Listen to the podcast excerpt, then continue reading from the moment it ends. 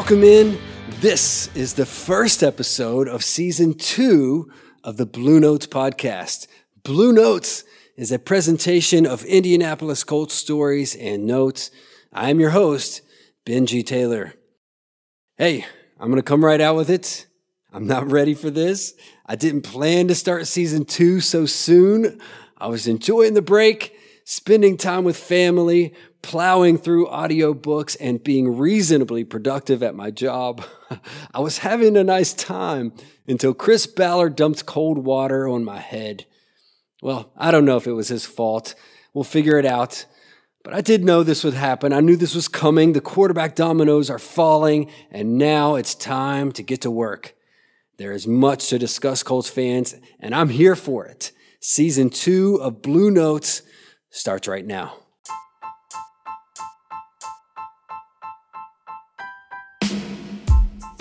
There's plenty of mud to wade through in this premiere episode, but let's start with some good news. This past week, tight end Jack Doyle announced his retirement, and I think that's news worth celebrating.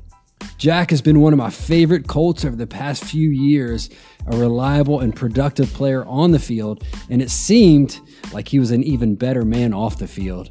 Jack was undrafted in 2013 but he was signed by his hometown team to play tight end in the NFL. A dream came true and lasted nine seasons in Indianapolis.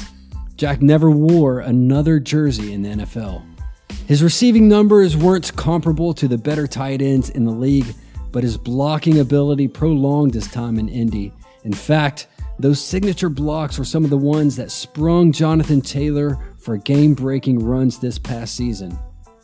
Jack Doyle was an unsung hero and perhaps the last remaining link to our old buddy Andrew Luck. Congratulations on a fine career, and I wish you well in retirement. Thanks, Jack.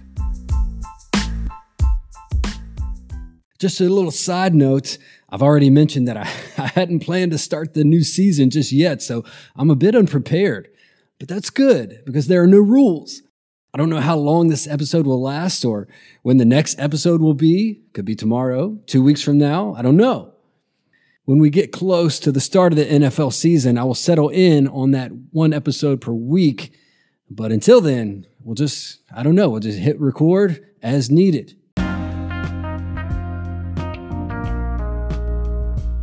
Okay, I put it off long enough, so uh, we should talk about quarterbacks. And I'm so angry right now. Actually, I'm not. I've calmed down a bit, but three days ago, I lost my mind. Let's recap. Okay, so a year ago, I was furious. The Colts missed on Matthew Stafford. I texted words and used emojis I don't normally use. The Colts decided to move on from Philip Rivers. Officially, Rivers retired, but I think there is good reason to believe that the Colts told Rivers they weren't bringing him back. Well, they moved on, and suddenly they were in the quarterback market. About 10 days after Rivers retired, Stafford was traded to the Rams. I lost my mind. I thought he would be a perfect fit for this team for the Colts. And I don't know if the Colts made any attempt, whether they called Detroit and offered their firstborn or maybe a box of nickels. I don't know. The Colts didn't have much to give up at the time, unlike the Rams who traded Jared Goff along with premium picks. Indy didn't have a quarterback to trade back to Detroit. And say what you want about Jared Goff, but he played in the Super Bowl. I mean, he has more playoff experience than Carson Wentz. In fact, he was taken one pick ahead of Wentz in that 2016 draft. Goff was a viable starter last season, and he did start 14 games for the feisty Lions in 2021. The Colts they simply did not have a quarterback to package in the deal. So they missed out on Stafford. And it was really during this time that I started the Blue Notes podcast. My first five or six episodes were going to explore the quarterback options for the Colts. Well, after I wrote my first episode, news broke that the Eagles traded Carson Wentz to the Colts. I hated that the Colts missed on Stafford, but this move seemed like the next best thing at the time. Zak Keefer called it the best of bad options. For better or worse, the Colts had its new quarterback. I was skeptical but hopeful about the Wentz deal. I thought new scenery mixed with his favorite coach would nudge a quick turnaround from disaster to dominance, uh, or at least dangerously close to something good. Well, he wasn't good. Carson Wentz had some good moments in 2021. His best game was the win on Christmas Day in Arizona. He had other nice throws and sneaky scrambles scattered throughout the first 15 games. Then, in the final two games, Carson imploded. The Colts season ended abruptly, and before they arrived back in Indy, rumors swirled about the team once again moving on from its starting quarterback. There are plenty of reasons to believe that Carson would be better in his second year with the Colts, but the collapse we saw with our own eyes was enough to shut my mouth. Carson did himself no favors. Instead, with his poor play, he paved the smooth path out of Indy. Jim Irsay, Chris Ballard, and Frank Reich had every reason to part with Wentz, but as I looked around the league and at incoming rookie quarterbacks, I struggled to see another available player who would be a significant upgrade from Carson. There was really only one player I considered Russell Wilson. Russell Wilson is a Super Bowl winning quarterback who still has many seasons left in his prime. He had no business being traded, and even his own coach Pete Carroll stated recently that they had no intentions of trading Russ. But I believed he would be available. I wrote about this friction before the Colts played the Seattle Seahawks in week one of the 2021 season.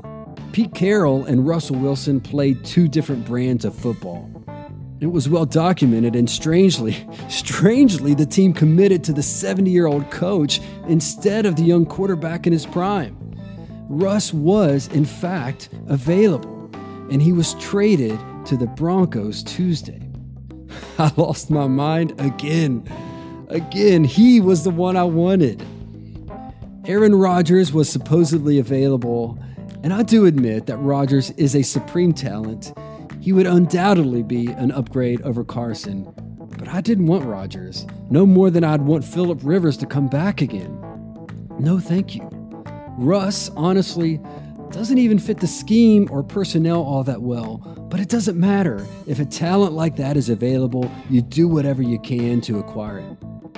It's true that Russ had a no trade clause and he had to sign off on any trade out of Seattle. But who cares? Who cares? I'm not the best salesman, but I'm making that call and pitching something. Are you telling me that the Seattle Seahawks wouldn't rather have Carson Wentz than Drew Lock? How about Darius Leonard? If you make that call and offer those players and the best picks you can muster, I'm thinking the Seahawks GM John Schneider then has one more conversation with Russell Wilson. For a good negotiator, as Chris Ballard believes he is, everything, everything should be available. Everything. Others said that Ciara, Wilson's pop star wife, wouldn't come to Indy. Well, why not? What's so great about Seattle? What's so great about Denver? It's not like they're riding their bike to LA or something like that. They're flying anywhere they go, and Indy is closer to New York and Miami. It's a shorter plane ride. If I were Chris Ballard, I wouldn't have settled for a no on that deal. Look, the past three Super Bowl winners, the Rams, the Bucs, and the Chiefs, they all had pretty decent teams with decent quarterbacks, but they all upgraded and they were rewarded instantly. Okay, so the Colts missed on Stafford, they missed on Russ. When this offseason started, I had a list drawn of my preferred quarterback options Number one was Russell Wilson. Number two was Carson Wentz. That's how I saw it. There was one clear upgrade. Outside of Wilson, Rodgers would be better, but insufferable, and that's it. I figured if Wilson wasn't coming to Indy, then the team should stick with Carson. He was already on the payroll. He would be the first quarterback, I think, since 2016 to start consecutive seasons for the team a second year in the scheme and with the roster might prove mightily fine. Colts GM Chris Ballard disagreed. Wednesday, Carson Wentz was traded to Washington. A decision to dispose of Wentz was likely made on the plane ride back to Indy after the disaster in Jacksonville. The team only had to wait for the right situation to dump him, and that moment presented itself Wednesday. As I mentioned earlier, Carson had some fine moments in 2021, but the final two games, losses to the Raiders and the Jags with a playoff berth to gain, sealed his fate. After the trade was announced, a friend texted me and said that if the Colts beat the Jags in week 18, Carson would still be a Colt. And I agreed. That's all he had to do. Just beat the worst team in the league on the final week of the season. That's it. He didn't. The Colts didn't. And now Carson Wentz is traded to Washington. The trade is done. Carson Wentz is in Washington. Russell Wilson is in Denver. And the Colts are moving on. My head exploded a little bit this week, but I'm fine now. The staggering move to toss Wentz to DC did yield some small rewards. Right now, Colts fans are throwing Super Bowl level parades because the Colts lead the league in salary cap space with nearly $70 million to spend. 70 million. In Michael Scott fashion, my response to that is BFD. no quarterback, no left tackle, depleted talent at the tight end and wide receiver positions. BFD. It's going to take more than 70 million to get this team right. These problems can't be fixed overnight, no matter how many zeros are on that check. $70 million is a lot of cash, but it doesn't matter if the right players aren't available. Throwing $70 million to this year's market is like taking 100 bucks down to the hot dog stand. You're not getting filet mignon. More cash means more hot dogs, and that's it. It's better to have cash than not have cash, but I'm not convinced that the Colts' answers are available in the free agency market. One thing this trade does show and I'm pleased about this, is that Chris Ballard and the Colts were able to correct a bad decision. I liked Carson okay, and, and I lean on Keefer's perspective that he was the best available at the time. But if the team doesn't feel that way, if they've learned definitively after watching the tape that he wasn't the guy moving forward, then the next right move is to cut bait. That was the right move and the best bosses, the best CEOs, aren't afraid to admit they were wrong and make that next right move. The Colts determined that Carson wasn't their guy, and they got rid of him. I can respect that. There's no good reason to wallow in yesterday's bathwater, or perhaps another way to put it is this it's never too late to do the right thing. I wish Carson Wentz well in Washington. I think he's genuinely a good dude, but since Andrew Luck retired, Colts fans have learned one thing for sure. You have no chance, no chance in this league if you don't have a franchise quarterback. And until you find that guy, you must keep searching. The Colts have decided that Carson isn't it. So the search continues. Now that the Colts are yet again searching for a starting quarterback, I compiled a list of guys that I didn't want and why I didn't want them. That list includes Mitch Trubisky, Jimmy G, and even a Jacoby Brissett return, but we don't really need to go down that sad avenue. Instead, let's consider the best options available. I'm excited about a potential trade for Derek Carr. He can bring his hideous locks and black mascara right to Indy, and I think he would be a great fit. He's road tested and has gone into Arrowhead Stadium and dueled Mahomes with favor. Carr, he might not have the physical tools as Carson Wentz, but he's close, and he more than makes up for that with grit, a quality that escaped Carson, unfortunately. Carr might be the first on my list, but I just don't think it's realistic. As I've said before, if the Raiders deal Carr, they'll suddenly realize what the Colts already know it's a hard life out there without a true starter at the position. And Derek Carr is better than most. Besides, we know who took that head coaching job. It's Josh McDaniels who spurned the Colts in 2018. He's not doing any favors for this franchise. In another frustrating text exchange following the Wentz deal, a good friend of mine, who, by the way, is a Packers fan, said that Jordan Love could be a viable option. I immediately scoffed, but after good sleep and now a clear head, I'm starting to think that Love might be the best option for the Colts.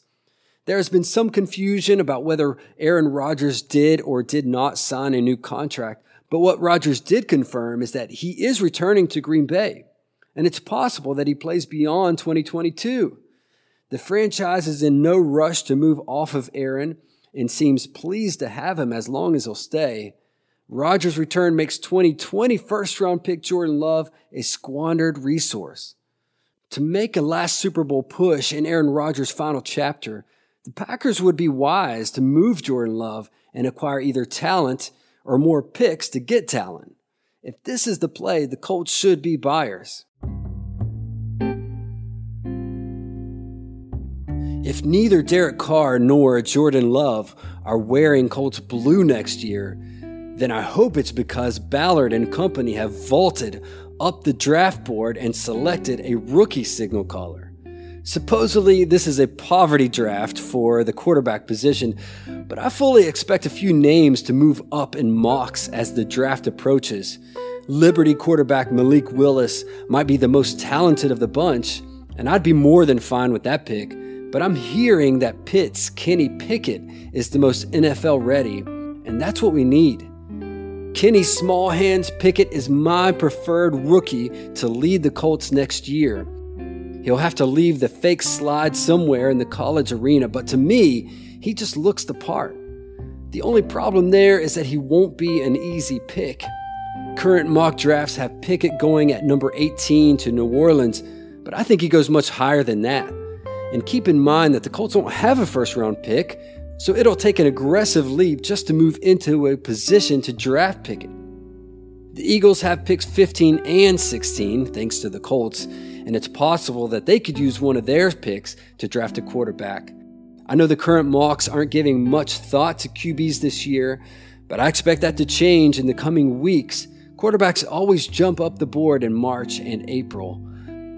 The Lions, Texans, Giants, Panthers, Falcons, Seahawks, Browns, and Eagles could all be interested in drafting a quarterback. The Colts would likely need to get into the top 10 and possibly into the top 5 to get their guy. It seems unlikely, but the Bills made a similar jump to snatch Josh Allen in 2018. It required multiple trades for them and would be that and much more for the Colts. But it's not impossible. The Indianapolis Colts search for its new franchise quarterback continues. I would trade for Jordan Love, but I also like the idea of trading for Derek Carr or drafting Kenny Pickett. Regardless, this should be fun. Season two of Blue Notes is here.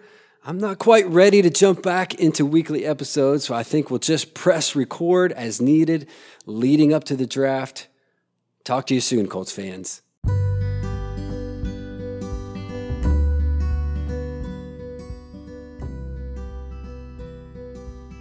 This was a presentation of the Blue Notes podcast. I am Benji Taylor. Thanks for listening.